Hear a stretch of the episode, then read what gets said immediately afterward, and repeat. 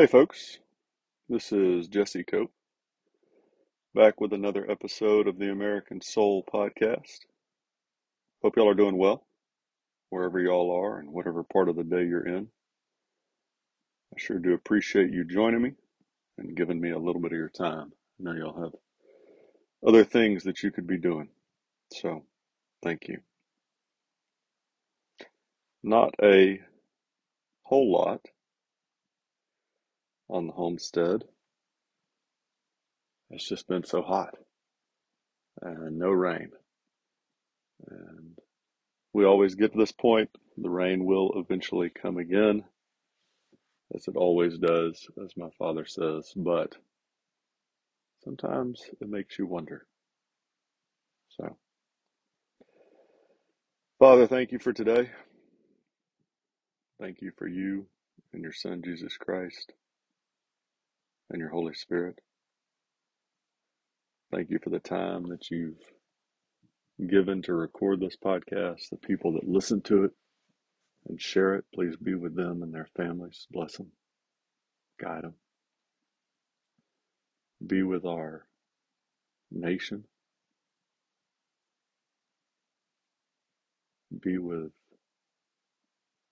those across the country who teach and educate our children teachers, administrators, counselors, parents, whether it's public school or private school or homeschool. Give them wisdom and courage and help us to teach our children truth.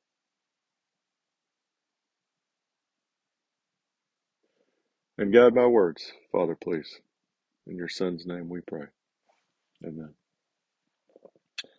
So I didn't do a very good job last time, obviously, of reading through uh, some of these quotes.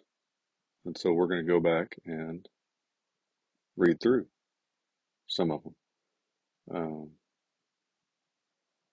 just real quickly, those of y'all, if you didn't listen to the last podcast, the basic premise uh, that we talk about so so often on this podcast is you don't have to be a Christian in order to be an American. Um, but we can't have freedom and liberty in our republic without a people who follow the teachings of Christ. And our founders knew that. And this idea of separation of church and state today uh, that's been so destructive and has reached out tentacles of darkness into all areas of our life, society, culture. The lie is that that these two thoughts are mutually exclusive that in order to have freedom of religion you you can't have Christianity in the public sphere. And what our founders knew is not that at all. They knew that you couldn't force a person into faith or out of faith, but they also knew, based on history and the countries that they had seen, and what history after our founding has only reinforced. Uh, the 20th century is chock full of examples of countries that have moved farther away from God. And when you move farther away from God, you get closer to dictatorship, totalitarianism, slaughter, chaos, anarchy, violence, again and again. And and we don't know history. We don't teach it anymore uh, for a number of reasons. We'll, as the school year gets closer, we'll get back into talking about education more, especially with all the school choice bills being passed in states across the country. But at any rate, I, I'm starting to go off down a rabbit trail. You can't have America without the teachings of Christ, not having freedom and liberty. And so we read a couple of verses from the Bible talking about, you know, you got a choice to make, and it's free will. And we were given free will by God. And our founders followed this example, right? They knew that we had to be able to choose. And I'm going to read just a sentence or two out of the Founders Bible by the Wall Builders Organization, Dr. Barton. Uh, you can find the quotes that I'm going to use in a number of places, but this particular, these couple lines are out of that Bible. Christian leaders embraced the free market approach to religion in America from the very beginning, establishing it both in law and policy, first in the colonies and then afterward when the colonies became states. Significantly, those early Christian leaders did not embrace this approach because they were indifferent to Christianity or because they believed all religions equal, for they held an opposite position on both points. But based on biblical teachings, they believed that individuals must make their own voluntary choices about their faith and then live with the results, even if that choice meant the difference between heaven and hell.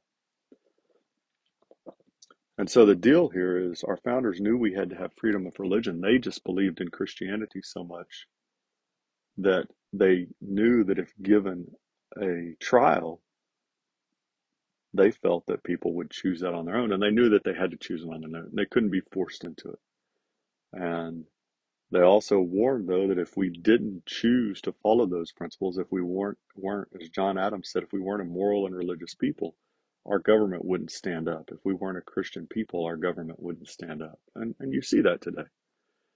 And that's part of that choice that we get on an individual on an individual basis. The choice for us is between heaven and hell for all eternity. We either choose to follow Jesus Christ as our Lord and Savior and turn to Him for repentance of sins and forgiveness through the blood that He shed on the cross, or we don't. And every single person, every single person in the history of the world makes that choice, right? To, to, to serve God or not.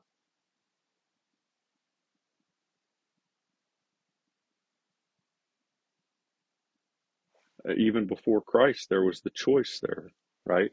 To serve God or not. It was in a way that I don't quite understand. Uh, but that's because I'm not God, thankfully. So, and I lost my picture. Ah, there we go. So, wonderful quote by Thomas Jefferson Truth can stand by itself. If there be but one right religion, and Christianity that one, we should wish to see the 999 wandering sects or denominations gathered into the fold of truth. But against such a majority we cannot effect this by force. Reason and persuasion are the only practicable instruments. To make way for these, free inquiry must be indulged. And how can we wish others to indulge it while we refuse it ourselves? So you see his point. Christianity, the only true religion, and you want to convince everybody else of this truth, you have to do it by reason, by persuasion. That's the wonderful thing about Christianity. Uh, it's a great Wesleyan tradition from the Methodist Church, if you're familiar with it at all. You don't put your brain, your mind up on a shelf when you become a Christian. That's another modern lie that has been sold. You're going to need your mind. I think C.S. Lewis made a quote somewhat like this. I'll have to go find it, maybe in Mere Christianity. You're going to need your brain more than ever when you become a Christian. You're going to have to engage it more fully as a Christian than you ever would have without it. And so, you know, Jefferson's saying, look, we want all these people to come to Christianity, which is just a phenomenal quote because the left loves to use Jefferson as the, you know, the atheist, agnostic at best, I suppose, just and totally against Christianity. And here he is saying, we want people to come to the one true religion. But we can only do it with reason and persuasion. We can't do it by force. We've got to offer people the choice to come to the truth or not on their own. heaven and hell, folks. Noah Webster, uh, judge, legislator, worked on the U.S. Constitution. Let us reject the spirit of making proselytes to particular creeds by any other means than persuasion. Right? Uh, he was extremely Christian. We've talked about him a number of times on the podcast. We'll come back to him again. And he's saying, look, you know, as this devout Christian, this person that put their faith and trust in Jesus Christ, we've got to affect people to help them make that choice by persuasion, not by force. James Madison. If the public homage of a people can ever be worthy of the favorable regard of the holy and omnis- omniscient being to whom it is addressed, it must be that in which those who join in it are guided only by their free choice, by the impulses of their hearts and the dictates of their consciences, and such a spectacle must be exciting to all Christian nations. Again, showing, you know, that we are a Christian nation by implying it. We're going to give this freedom of religion, freedom of worship, freedom of choice, in the hopes that people choose wisely, that we're a wise. That's a great quote by Patrick Henry. You know, God's given us all these blessings, he said, and and what's you know, how are we going to make use of it? It will, it'll depend on if we're a righteous people or a contrary people. And so we've been given this freedom of worship, and here Madison's talking about, and that's got to be exciting from the point of view of a Christian nation, which we were founded as, because we believe in the truth of the gospel. Now, what you do have, the problem you have today that's been developing for decades, is that you no longer really have freedom of religion and worship in America because you've started to get hate laws and civil rights laws, supposedly, where you're no longer allowed to tell the truth, for example, about how destructive homosexuality, the LGBTQIA soup lifestyles are, right? You're no longer allowed to tell the truth. And, and there's a number of other ways we could look at it. That's just the one that popped in my head. And so Christianity isn't being given a fair trial today, right? It's being suppressed or oppressed or attacked in just almost every single area of culture and our institutions. But when given a free trial, right? And you can see this in countries where the oppression is far worse than what we have at the moment, although we're heading there, right? The greatest growth in Christian religion today is not in the United States, sadly, ironically, to our shame, but in Asia and Africa, right? In these places where they've known real oppression. And they see this freedom and liberty offered by Christ. One more, Ezra Stiles. We've talked about him a number of times. Uh, president of Yale gave a great speech that we've talked about a few times. Religious liberty is peculiarly friendly to fair and generous disquisition. Not sure I pronounced that right, but here deism will have its full chance, nor need libertines more to complain of being overcome by any weapons but the gentle, the powerful ones of argument and truth. Revelation the Bible, will be found to stand the test to the 10,000th examination. So he's saying religious liberty is really most friendly to Christianity because it's a religion that doesn't have to force people into it. You put it out there as an example. You use logic and reason and truth and tell people about Jesus Christ, and He'll do the work.